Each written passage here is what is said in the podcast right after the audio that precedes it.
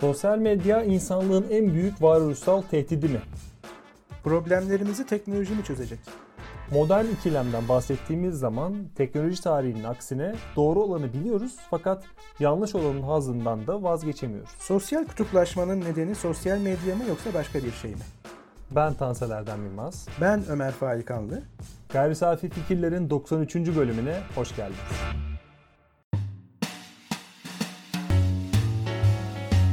Hayatın denklemleriyle bilimin teorisi. Gayri safi fikirler. The Social Dilemma, Platon'un mağarasındakiler dahil artık bu filmi izlemeyen kimse kalmadı diye düşünüyorum. Film özel bir platformda yayınlandı ve vizyona yani sinemalara gelmemiş olmasına rağmen paralı bir platformda da yer almasına rağmen herkesin ilgisini çekti.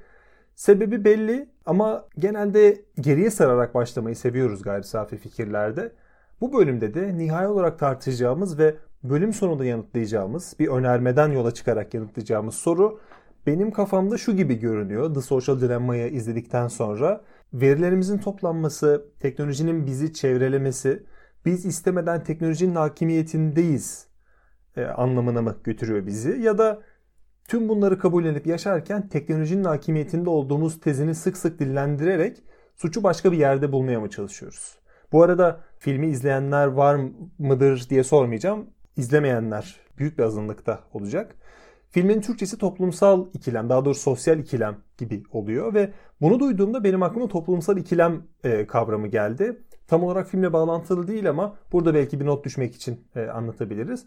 Belki de filmin anlattıklarıyla bağlantı kurmak için ya da filmi izledikten sonra o bağlantıyı kurabilmek için faydalı olacaktır. Toplumsal ikilem iki temel özelliğiyle tanımlanan durumları işaret ediyor. Bu durumlarda genel olarak ilk olarak herhangi bir karar aşamasındaki birey ya da bireyler birlikte oldukları o kararın sonucunu etkileyeceği kişilerin seçimlerinden bağımsız olarak yaptıkları tercihler ki bu çoğunlukla bencilce tercihler oluyor daha fazla kazanç elde ediyorlar. Yani diğerleri ne tercih ederlerse ederse etsin e, kişi kendi tercihinden sorumlu ve kendi kazancından sorumlu. İkincisinde ise eğer herkes bu tip bencilce bir davranışta bulunursa diğer örneğin genelleştirilmiş hali herkesin işbirliğini tercih ettiği duruma göre daha az kazanç elde ediliyor. Yani bir anlamda ortada 100 birimlik para var. Herkes ortak bir şekilde burada ilerlemeyi seçtiği zaman çok az para kazanılıyor. Ama bir kısmı bencilce, bir kısmı ortak e, karara gittiği zaman bencilceyi seçenler çok daha fazla kazanca gidiyor. Bu e, biraz daha seyreltilmiş olarak oyun teorisine benziyor. Sana öyle geldi mi bilmiyorum. Yani kişilerin ortak kararlarından alacakları ufak bir kazanç var. Ancak bencilce karar verirlerse, herkes benzer bir karar verirse e, kazanç sıfırlanıyor. E, orada aynı noktada buluşmak gerekiyor ama toplumsal ikilem biraz daha yumuşatılmış hali. Bir sıfırlanmadan ziyade azalma artma var. Şimdi buradan başladığımız noktada hem bu kavramın kendisi hem de belgeseli izleyenler ya da izlemeyenler onları ortak noktadan başlatacağımız noktada bizi götürecek bir yola çıkalım diyorum. Ama o yola çıkmadan e, geçtiğimiz hafta Twitter'da yaptığımız anketi sonucunu e, sizinle paylaşmak istiyorum. Ankette bizim aramızda sık sık tartıştığımız bir sorudan bahsettik. Scientist kavramı e, İngilizce'de yer alan bir kavram ve bunun Türkçesinin ne olacağı herhalde 50 yıldır tartışma konusu ve son 10 yılda da bilim adamıyla başlayan bu kavram nereye evrilecek tartışması var. Bilim adamının biraz cinsiyetçi bir yerden e, ortaya çıktığı söyleniyor. Bir yandan oradaki adamın insanı da kapsadığı ve böyle bir noktadan yaklaşmadığı da söyleniyor ama bizim anketimizde bilim adamı, bilim insanı, bilimci ve alternatif alternatifiniz varsa yorumlara gelin seçenekleri vardı. E, anketin sonucuna göre e, hayli fazla katılımcı oldu. Bizim bine yakın takipçimizin neredeyse yarısı buna katıldı. E, %50'si bilim insanını seçti. %9'u bilim adamını seçti. %28'i bilimciyi seçti ve %5 de alternatif sundu. Bu alternatif e, sundu demekten ziyade alternatif olduğunu önerdi. E, bu örnek e, çoğunlukla bilgindi. Bilgin örneği sunulmuştu. Ve buradan yola çıkarak yani e, çoğunluğun bilim insanı tercih etmesi ve çok az bir e, kısmın bilim adamını seçip daha fazla kişinin bilimciyi seçmesi şöyle bir soru işaretine doğurdu. Gelen yorumlarda da bu vardı. bilimcinin yarattığı bir negatif anlam var ve bu negatif anlam bilimcinin aslında bilimi kutsallaştırdığı noktasında biraz kristalleşiyor. Yani e, scientist e, oradaki doğru kavram gibi görünse de e, ikinci bir açıdan baktığımızda bilimi yapan kişiden ziyade bilimi savunan fakat bilimi her şeyin üzerinde görerek savunan kişi gibi görülüyor. E, ki bu da bizi tartışmanın öteki bir noktasına çekiyor. Şimdi elimizde üç ayrı konu var. Biri scientist'in anlamı ki bu biraz daha bağımsız bir konu. İkincisi The Social Dilemma'nın kendisi ve üçüncüsü bu belgeselden çıkarabileceğimiz şeylerin çeşitliliği. Sen ne dersin? Bizi bu e, yol ayrımında nereye götürelim? Evet şimdi tabii ki belgeselin içeriği veya belgeselin önermesi veya önermeleri ayrıca üzerinde durmayı hak edecek kadar derin ve gerçekten yaşadığımız bir şey. Ama ben biraz daha farklı bir yerden bakarak başlamak istiyorum. Tam da senin başta anlattıklarını birleştirecek bir pota oluşturmak adına. Yani bilim teriminin veya kavramının anlamından senin e, açıkladığın veya tanımladığın şekilde toplumsal ikileme aslında biz kavramlarla şu anda gerçekliği kavramaya çalışıyoruz bir şekilde. Gönderme yaptığım Platon'un mağarası veya e, mağara alegorisi de bununla ilgili.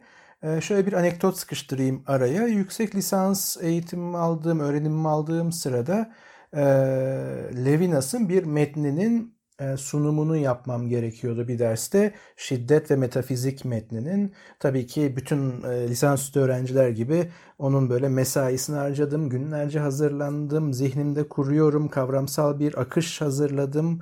E, yani hikayeyi çok sağlam anlatacağım. Tam başladım. Hocamız şunu sordu. Şimdi her şeyi bir kenara bırak. Şiddet ne demek dedi. Şimdi tabii ki o metnin içerisinde yani özellikle Levinas'ın tanımladığı şekliyle ve kendi kavram ağına dahil ettiği şekliyle tanımları, açıklamaları zaten anlatacağım bir konuydu. Ama tabii 15 dakika sonra anlatacağım bir şeyin en başta bir soru olarak gelmesi bütün yapıyı, örüntüyü böyle yerle bir etti ve o anda düşünmeye başladım. Sunumun bütün mekanikliğinden çıktım ve gerçekten belki de sunmaya başladım veya konuşurken aynı zamanda dersin amaçladığı gibi düşünmeye başladım. Şimdi bunu nereye bağlayacağım? Toplumsal ikilem evet tam senin tanımladığın şekilde oyun teorisiyle de çok yakından ilişkili olarak ele alınabilecek bir şekilde karşımıza çıkıyor. Ama ben bunu ikiye böleyim. İkilem nedir diye düşünelim biraz. Yani nasıl bir ikilemde kalıyoruz? Çünkü bu belgeseli veya filmi yani e, belgesel soslu filmi diyeyim çünkü içinde kurgusal bir akış da var. İzleyenler biliyor. E, yani bir hikaye anlatılıyor orada ayrıca tüm gerçeklerle beraber. E, ama nasıl bir ikilem yaşatıyor bize? Yani neyi kastediyoruz? İkilem derken ben şöyle bir şey anlıyorum. Beklentilerimizle gerçekliğin uyuşmaması. O durumlarda ikilemler yaşıyoruz. Yani şöyle bir karar anında A'yı mı seçmeliyim, B'yi mi seçmeliyim? Bir beklentim var. Beni bu beklentiye gerçeklik hangi yoldan götürebilir? Gerçekte hangi yoldan gidilir daha doğrusu? Şimdi beklediğimle karşılaştığım aynı olmayınca veya da beklemediğim sonuçlarla, gerçek sonuçlarla karşılaştığım zaman aslında bu ikilem gerçekten bir problem oluyor. Yoksa basit bir tercih meselesi değil. Yani kırmızı e, tişörtümü alayım, mavi tişörtümü alayım ikilemi değil bu karşılaşacağımız sonuçların beklentimizin çok ötesinde kar veya zarar, olumlu veya olumsuz sonuçları bize dayatacağı durumlarda yaşadığımız ikilemler. Ama bu hemen tabii ki kavram deyince şu aklıma geliyor. Daha doğrusu bununla ilişkili bir kavramı daha piyasaya sürmek istiyorum şu anda. Bu da aslında Kaliforniya ideolojisi olarak kavramsallaştırılmış 1995 yılında bir e, belirlenim. Buna göre Silikon Vadisi hepimizin bildiği gibi Amerika'da bu teknolojilerin açığa çıktığı, inovasyonun merkezi olarak görülen, teknolojinin yeni merkezi olarak görülen bir ağ yapısı. Büyük şirketler işte Apple, Google e, ve benzerleri Facebook ve benzerlerin hepsinin kümelendiği bir yer. Ama bu sadece coğrafi bir alanı veya da yakınlığı ve sadece bir kümelenme işaret etmiyor. Aslında dünyaki bir değişimi, yaratıcı sınıfı da e, temsil ediyor. Yaratıcı sınıfta bir diğer kavramımız olsun piyasaya süreceğimiz. Ama Silikon Vadisi'nde insanlığın iyileştirilmesinin mevcut sosyal, politik ve yasal güç yapıları vasıtasıyla değil, serbest piyasa ve yeni teknolojilerin sürekli gelişimi vasıtasıyla sağlanacağına inanan özgürlükçü bir ideoloji olarak önümüze çıkıyor. Kaliforniya ideolojisi. Şimdi aslında bu tabii ki sadece ideoloji falan demeyelim. Bizi belki başka yerlere savurabilir ama bir beklenti. Yani teknolojinin, teknolojik yeniliğin, teknolojik varoluşun problemlerimizin pek çoğunu çözebileceği inancı diyebiliriz. Yani klasik e, anlamıyla politikayla, yasal güçle ya yasayla değil, teknoloji bizi güzel bir yere götürecek, problemlerimizi çözecek. Ya Netflix'te bir başka belgesel 3 bölümlük e, Inside e, Bill's Brain'di galiba. Yani Bill Gates'in yaşamından bir kesit anlatan ve onunla derinlemesine sohbetlerin, e, röportajların içerildiği bir programdı. Orada Bill Gates'e şunu soruyorlar. En büyük hatanız veya zaafınız neydi dediğinde o biraz düşünüyor ve şunu söylüyor. Her tür problemimizi teknolojinin çözebileceğine inanmam diyor. Şimdi bu aslında hepimizin paylaştığı, en azından bu çağda paylaştığı bir şey. Yani teknolojik determinizm fikri, teknolojinin toplumu veya bireyleri nihayetinde belirleyeceği, etki edeceği fikri diyebiliriz. Böyle tanımlayabiliriz. Bize o vaat edilmiş cenneti teknoloji sağlayacak. Şimdi cennet derken tabii ki metaforik bir gönderme yapıyorum. Yani problemlerimizi teknoloji çözecek. Ama sanırım tarih boyunca da böyleydi. Yani şimdi biz teknoloji deyince bu belgesel özelinde işte sosyal medyayı, sosyal medya mecralarını ve onları bize taşıyan aletleri, device'ları e, düşünüyoruz ama aslında belki de o ilk ateşi kontrol etmemiz bir teknikti. Teknik ve teknoloji ilişkisi. Ya da e, o 2001 uzay macerasında bizim YouTube programlarından birinde de kullandığımız sekansta olduğu gibi o kemiği bir alet olarak kullanma belki ilk teknolojiydi. E, ilk insansılar tarafından. Teknoloji hep bir şeyleri çözdü. Ama veya çözer göründü. Ama geldiğimiz noktadaki ikilem tam da şu.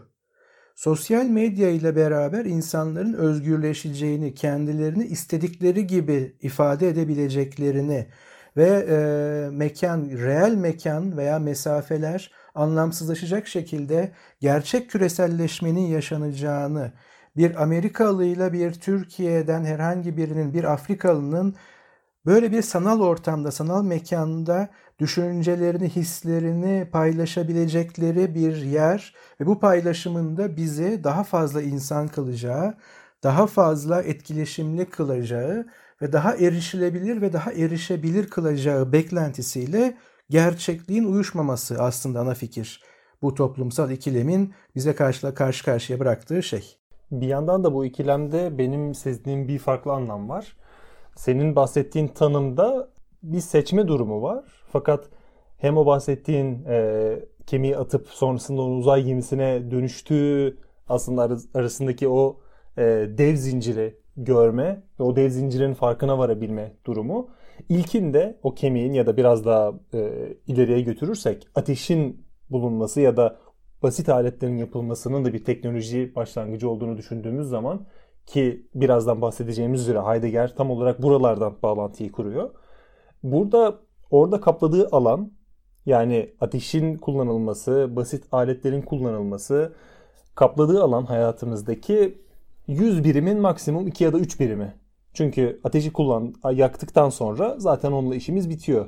Fakat o aşama ilerledikçe, farklı seviyelere geldikçe bir anlamda bulunduğu yer ya da e, kapladığı alan %30'lara, 40'lara, 50'lere, 60'lara kadar gelebiliyor. Ve ikilem burada şöyle bir yere eğil, e, evriliyor. İki yanı da aynı ağırlığı basıyor bu ikilemin. Yani bir tarafta istediğimiz bir şey, öteki tarafta da istemeyi istediğimiz bir şey var. İstediğimiz şey e, ortada olan negatif faydanın verdiği hazı tutmak. Yani bir fayda yok Facebook'ta bulunmanın. Temel olarak bize sağladığı bir fayda yok. Fakat oradaki e, hatta negatif bir faydası var. E, vaktimizi çalması gibi. Ama bunlar artık biraz e, yıpranmış kavramlar olduğu için, yıpranmış e, malumatlara evrildiği için ben onu negatif fayda olarak e, kavramsallaştırıyorum ve bir kenara koyuyorum. Oradaki hazı tutarken bir yandan da hakikati, oradan kurtuluşu, e, aman tanrım biz ne kadar güzeldik eskiden kitaplar okurduk. Facebook olmadan önce metroda herkes gazetesini okurdu. E, her şey çok güzeldinin e, sırtına binip bir yerlere gidebilmek. İkisi de ağır basıyor. E, ama birinin daha iyi olduğunu bilmek bizi daha iyi bir yere götürmüyor. Tam olarak ikilem mevcut durumda benim için böyle gibi görünüyor. Burada tabii e, biraz önce aynı potada birleştirmekten bahsetmiştim. Şimdi ikinci e, senin bahsettiğin konuyu da potaya atalım. Platon'un mağara alegorisi. Şimdi hemen bunu bil, bilmeyenlere bir kez daha söylemiş olalım veya bilmeyenlere anlatmış olalım, bilenlere de bir tekrar etmiş olalım. Ne üzerine konuştuğumuz netleşsin diye. Platon'un mağara alegorisine göre devlet diyaloğunda bunun üzerinde durur veya devlet kitabında bazı insanlar karanlık bir mağaraya zincirlenmişlerdir. Şimdi bunu alegori olduğu için gözümüzde canlandıralım. Ve bu insanlar başlarını sağa veya sola çeviremezler. Sadece karşılarındakini görebilirler. Şimdi düşünelim bir mağaradayız. Kafamızı sağa sola çeviremiyoruz. Öyle bir zincirlenmişiz ama zincirlendiğimizin de farkında değiliz. Doğduğumuz günden beri sadece karşımızdaki duvarı, mağaranın duvarını görebiliyoruz. Yani doğuştan beri bu mağarada bulunan insanlar mağaranın girişinden yansıyan nesnelerin gölgelerini sadece görüyor ve bunların gerçeklik olarak algılıyorlar çünkü başka hiçbir şey görmediler doğduklarından beri. Hatta e, bu alegoride bu mağaranın duvarına vuran bu gölgeleri arkadaki o nesneleri taşıyan birileri ateşle aydınlatmaktadır. Yani güneş ışığından bile aslında haberdar değiliz. Gerçek olarak gördüğümüz her şey bu gölgeler. Nihayet bir gün bu insanlardan bir tanesi zincirlerinden kurtulur ve mağarayı terk eder. Önce bunların sadece sem gölgeler, semboller olduğunu görür onların gerçeklerini görür ama onlar da gerçek değildir. Onun arkasında bir ateş vardır. Daha da gittiğinde mağaranın dışında aslında güneşi görecektir. Yani bizim bugün gerçek dünya dediğimiz gerçeklikle karşılaşacaktır. Yepyeni bir gerçeklik, duvarda gölgelerini gördüğü nesnelerin gerçek olmadığının farkına varmak. Ama bunun tekrar dönüp mağaradaki arkadaşlarıyla paylaşmak üzere mağaraya geri dönerse bu çıkan kişi aslında onları bir türlü ikna edemez gerçekliğin o gölgeler olmadığı yönünde hatta ona deli muamelesi yaparlar. Biraz sonra bir bozguncu muamelesi yapılır ve nihayetinde aslında Platon'a göre o kişi öldürülür kuvvetle muhtemel. Şimdi burada mağaradan çıkışı sağlayan şey aslında felsefedir, filozofyadır. Ama çağımıza bunu getirirsek, şimdi dikkat edersek aslında sosyal medyanın yani Facebook, Twitter, Instagram gibi mecraların bize vaat ettiği şey ve bizim de beklediğimiz şey bu teknolojilerden şuydu. Konvansiyonel medya bize gölgeler gösteriyordu. Her anlamda. Sadece sansür altında veya kontrol altında olması değil. Yapılan her şey sonuçta bir perspektifin ürünüydü. Biz diğer perspektifleri göremiyorduk. Ancak işte farklı gazeteler okursak o bile çeşitlenmeyi bir yere kadar sağlıyordu. Çok kanallı bir dünya yoktu. Yani sadece Türkiye'den bahsetmiyoruz. Medya çok sınırlıydı ve tekeldi. Ve genelde devletin elindeydi veya devlet kontrolündeydi. Oysa sosyal medya bize şunu sağlayacaktı. Televizyon, gazete dahil, basılı ve görsel medya dahil olmak üzere bunların hepsini artık konvansiyonel, geleneksel hale getirdi ki aslında televizyon çok yenilikçi bir şeydir. Ve biz şu anda bir anlamda radyo ruhunu yaşatıyoruz, yaşatmaya çalışıyoruz ve yaşamaya çalışıyoruz podcast'te. Radyo bile daha dünkü çocuktur. Ama göreli olarak o çok kanallı medya dediğimiz şey bile yani elimizin altında yüzlerce televizyon kanalının olduğu televizyon yayını bile ve yayıncılığı bile bu yeni sosyal medya teknolojisiyle beraber konvansiyonel, geleneksel hale düştü. Ama işte onların gösterdiği gölgeler değil, müthiş bir çeşitlenme. Yani araştırmanın sonu yok. İstediğin kişiye ulaşabiliyorsun bir şekilde, etkileşime girebiliyorsun. Yani filozofyanın, felsefenin, Platon'un dünyasında yaptığı şeyi vaat oydu ki bize bu yeni sosyal mecra yani teknoloji yapacaktı. Bizi mağaradan çıkaracaktı. Konvansiyonel medya mağarasından çıkaracaktı ve gerçekliği görecektik. Ama bu belgeselde işte üzerinde durulan ve uzun yıllardır işte bu big data, büyük veri, e, bir önceki Amerikan seçimlerinde olduğu iddia edilen şeyler, ola ki 3 Kasım seçimlerinde yine olacak denilen şeyler, işte Brexit'e müdahale edilip edilmediği halk oylamasına vesaire gibi pek çok tartışmayla aslında gündeme gelen bir şeyi derli toplu bir şekilde biraz da bu belgeselde içeriden kişiler konuşuyor. Yani eski Google çalışanları, eski Facebook çalışanları. Ya aslında her şey çok güzel giderken biz burada bazı etik sorunlar olduğunu veya ummadığımız şeyler olduğunu hissetmeye başladık, görmeye başladık diyenler bize bir tür itirafçı olarak önümüze geliyorlar. Ama işte ikilem bu. Acaba biz mağaradan çıkabildik mi? Yoksa bir mağaradan diğerine hatta daha kötüsüne mi çıktık? Çünkü dikkat edecek olursak e, belki dünya tarihinde zaten ağır aksak akmakta olan demokrasi uygulamalarında ilk defa teknoloji kullanılarak bakın hile yapmak değil. Yani seçimin sonucuna hileyle müdahale etmek değil, seçmenin davranış kalıplarını değiştirmek üzere kullanılabileceği iddiası var. Yani size belirli algoritmalar, öyle görseller, öyle haberler, fake olsun yani sahte olsun, yanlış olsun, doğru olsun öne çıkarıyor ki sizin arama kriterleriniz dahilinde siz bir araştırma, bir hakikate ulaşma, gerçeğe ulaşma hamlesi yaptığınız sanırken aslında bu manipüle ediliyor. Ve bu manipülasyon sonucunda sizin davranış kalıplarınız veya seçim e, örüntüleriniz, itkileriniz değiştirilmeye başlanıyor ve farkına bile varmıyorsunuz. Hani bu biraz şeye benziyor. Büyük oyunu görenler. Oysa e, sevdiğim bir şey var. Hani o ekranın başına oturup da o büyük oyunu sen göremezsin. o zaten sen görüyorsun o büyük oyun değildir. Ama bir yandan da şöyle bir durum var. İşte bilgi kaynağın, malumat kaynağın kavramı yerine oturtalım. Nedir diye sorduğumuzda çoğu insan şunu rahatlıkla söyleyebiliyor. Twitter'da gördüm, Facebook'ta gördüm ya da işte Instagram'da paylaşılmış. Ha bir de tabii şöyle bir tarafı da var. Kapitalizmle eleştirel bir konumdan konuşmuyorum. Bir tespit olarak söylüyorum. Çünkü belgesel de bu hattan ilerliyor. Instagram'ın başta insanların deneyimlerini görsel olarak paylaşması beklenen bir mecrada sanki dev bir AVM'de gibi hissediyorum. Alışveriş merkezinde gibi hissediyorum diyor itirafçılardan biri. Ee, acaba böyle mi oldu gerçekten yoksa baştan beri mi böyleydi? Yani davranışlarımızı değiştiren, davranış örüntümüzü değiştiren bir katalizör aynı zamanda dev bir AVM yani alışveriş alışkanlıklarımızı, tüketim alışkanlıklarımızı belirleyen ve gerekli değiştiren bir mecraya mı dönüştü? Yani esas şimdi mi o mağaranın önünde zincirlenip hem de alegori çok e, ilginç bir şekilde gerçeğe dönüştü ekranlara bakıyoruz. Tam da Platon'un milattan önce 3. yüzyılda, 3 veya 4. yüzyılda söylediği gibi.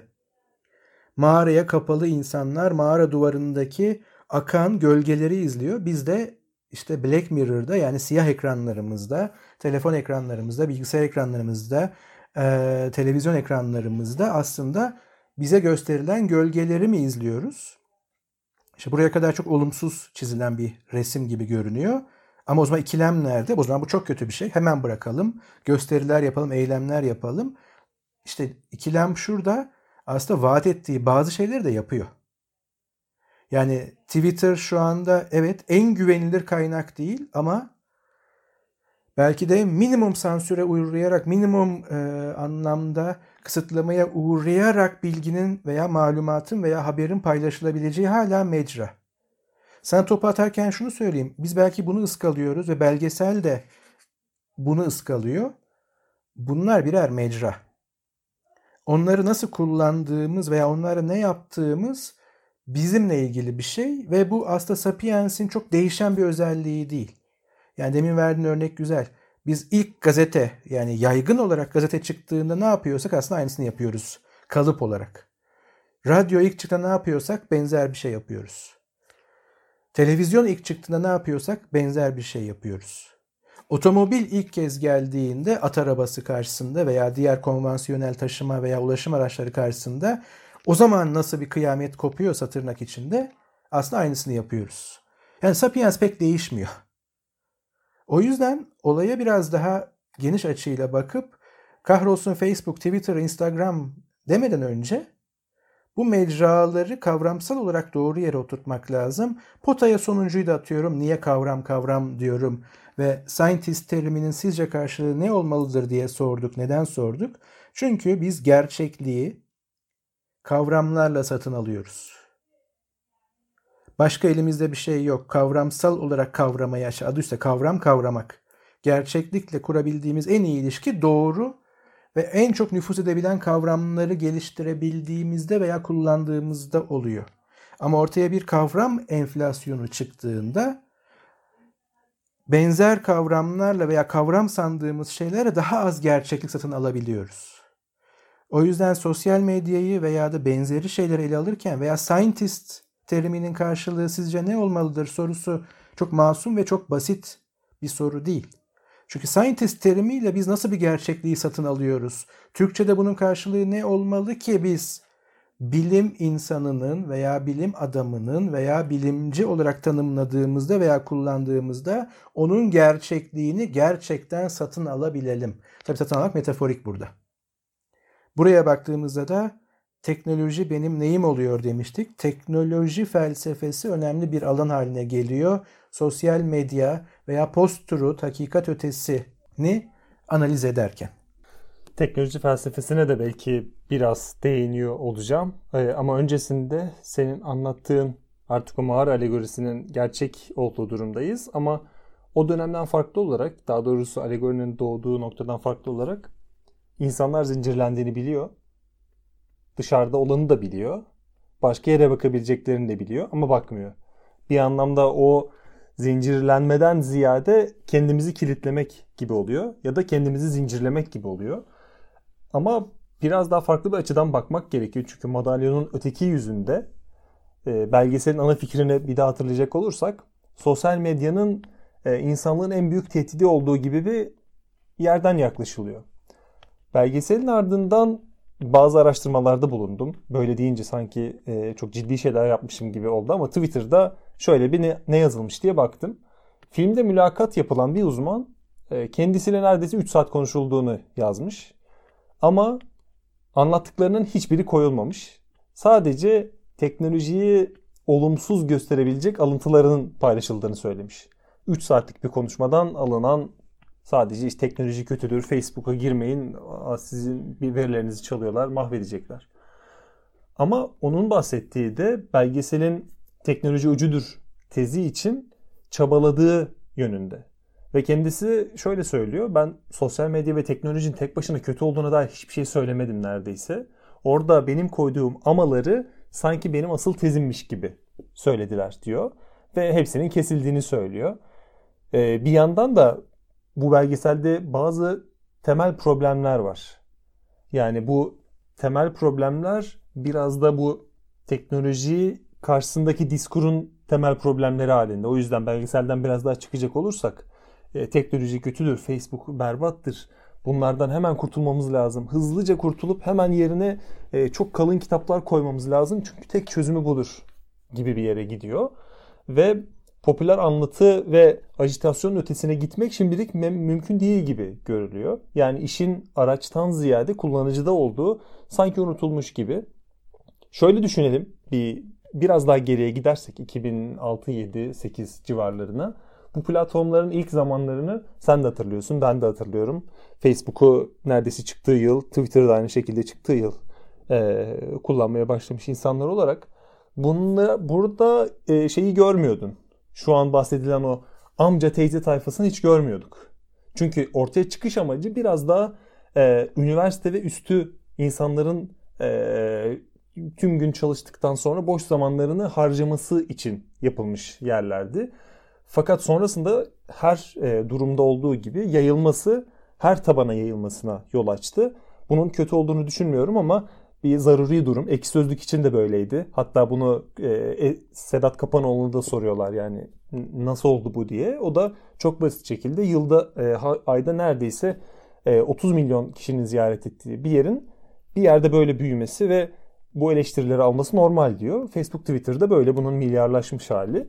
E, insanlar biraz nefes alsın diye yaratılan bu platformların sonrasında Yani insan 10 saat boyunca çalışıp e, işlerini hallettikten sonra 1 saat girsin diye yapılan yerin 10 saat boyunca bu platformda bulunanlar için olmadığı aşikar. O yüzden orada yaşanan sorunlar, oradaki bağımlılıklar biraz da bu herkesin oraya gelmesiyle e, ortaya çıktı ama böyle olacağı belliydi. E, biraz nihai bir noktaya götürmek istiyorum bunu. E, bana kalırsa burada sosyal medya ya da teknolojinin ürünleriyle, araçlarıyla olan ilişkimizi bir noktada gözden geçirmemiz gerekiyor. Ama net olan çözüm bu belgeselde de savlandığı üzere bildirimlerinizi kapatın, her şeyinizi kapatın, mahvedecekler sizi değil. Çünkü oradaki kaçış e, problemi halen orada tutuyor. Ve senin de anlattığın gibi gazete çıktığında da aynı yorumlar oldu. Otomobil çıktığında da aynısı oldu. Hatta otomobil çıktığında e, insanlar arabayı ne yapacak deme noktasında bir insanın tahayyül edebileceği şey daha hızlı atlardır noktasına geldi. Ve burada bir açık istismar olduğunu görebiliyoruz. Ve bu hepsinde olmuştu. Tüm teknolojilerde olmuştu. Bunda da oluyor. Ee, yanlış kullanış ve istismar edilen e, insan zihninin bir noktada bunu anlama noktasına geldiğini görüyoruz. Zaten belgeselden çıkan ve hepimiz alacağımız sonuçlardan biri bu. Ee, ve şöyle bir problem yaşatıyor. Bunları yok saymak ve e, bu platformlardan tamamen çıkış yapmak. Bu, bu teknolojiyi velev ki sansürledik ya da topluca garip bir protestoya giriştik ve artık kullanmayacağız dedik.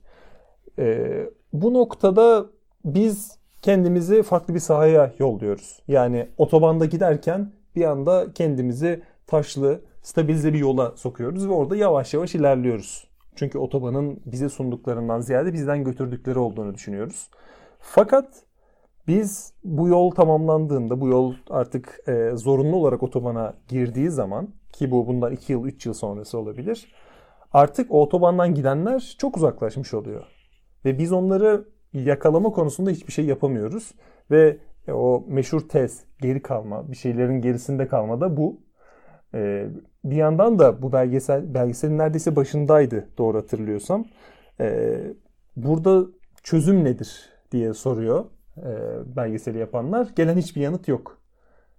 Çünkü kendileri zaten bu sistemi yaratan kişiler. Bu sistem yaratılırken e, buna bundan çok da şikayetçi olmayan kişiler olduğu için gideceği yer orada çok da anlamlı bir yer gibi görünmüyor ki onların da zaten böyle bir bir şeylere işaret edip bir şeyleri gösterip işin içinden çıktığı görülüyor. Belgeselin herhalde en iyi yaptığı şey onların da yanıtsız kaldığını göstermek.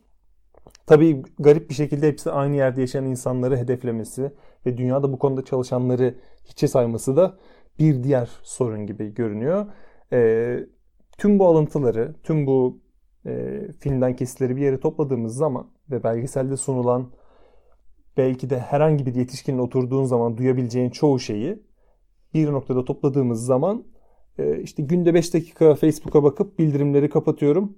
Sonrasında kitap okuyorum. Tezi hiçbir şekilde çözüm değil. Çünkü saklandıkça bu alanda uzmanlaşamayacağımızı öğrenmemiz gerekiyor. Ve bunun yanında işin bir de teknoloji felsefesi boyutu var. Yani aracı suçluyoruz ancak asıl sorun amaç kısmında ve adaptasyonumuzu zorlaştırıyoruz. Protesto ettiğimizi zannediyoruz ama o protesto kabulleniş ve asıl protesto bu kullandığımız şeyin sınırlarını biraz daha bilebilmek ki bu da bizim 73. bölümümüzde doğru hatırlıyorsam işlediğimiz Heidegger tartışmasına bizi götürüyor.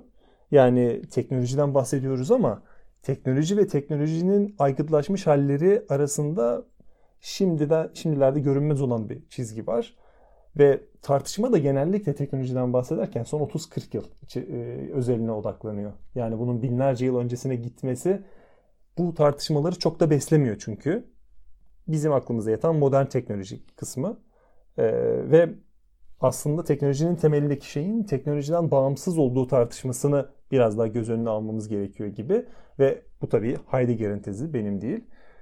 Bana kalırsa teknoloji tartışmasını ve teknoloji felsefesinin çok da derinine inmeden biraz daha light olarak gördüğümüz bu noktada her şeyin çok daha temelden doğduğunu anlayabilecek ipuçlarını kovalamak gerekiyor. Ki Heidegger de bize bunu sunuyor. 30 sayfalık bir makalesi var. 73. bölümümüzü izlerseniz, dinlerseniz detaylı bir şekilde anlatıyoruz. teknolojinin bu bahsettiğimiz fiziksel ya da sanal objelerden bağımsız olarak ortaya çıktığını söylüyor. Yani antik Yunan'da anıldığı gibi tekne dünyada var olan potansiyeli ortaya çıkarmaya çalışan bir, bir tip sanat. Yani e, bir mermer parçası görüyor bu insanlar ve bunun bir heykele evrilebileceğini düşünüyor ve onu ortaya çıkarmaya çalışıyor. Modern teknoloji ise biraz daha e, olayı bağlamından koparma noktasında karşımızda ve faydaya yoğunlaşıyor. Aradığı şey bir fayda. Ve bu çerçevede görülen her şeyin, çünkü elimizdeki o çerçeveye sığdırmaya çalışıyoruz, her şeyin bir aygıta çevrilmesi ya da potansiyel bir aygıt olarak görülmesi sonucunu ortaya çıkarıyor. Ve e, amiyane tabiriyle artistik bir hal modern teknolojide görülmüyor. E, bu noktada hal böyleyken teknoloji önüne çıkan her şeyi insanı fayda sağlama kılıfıyla yerle bir etme hakkını beraberinde getiriyor. Yani dünya bir fayda madeni neredeyse ve biz onu kullanmakta özgürüz. Ancak insan da bu doğanın bir parçası olduğu için ve bir noktaya e, ulaştığımızda ki o nokta çok da tat veren bir nokta değil ki o noktayı geçeli ortalama 10-12 sene oluyor. Artık bu faydayı elde etmek için insan da bir objeye evriliyor. Ve e, merak zaten ortadan kalkıyor. Sanatsal düşünce ve düşüncenin kendisi de biraz sindirilmiş olduğu için e, insan da manipüle edilip faydaya çevrilecekler listesine ekleniyor. Ve bu liste zaten çok hızlı e, çek edildiği için hızlıca insana da sıra geliyor. Yani sosyal medya hizmetleri, verilerimizin satılması, bunların bir gelir kalemi olarak e, ortaya çıkması ve sıklıkla kullanılması bizim obje olarak kendimizi, kendi görevimizi yerine getirdiğimizi gösteriyor.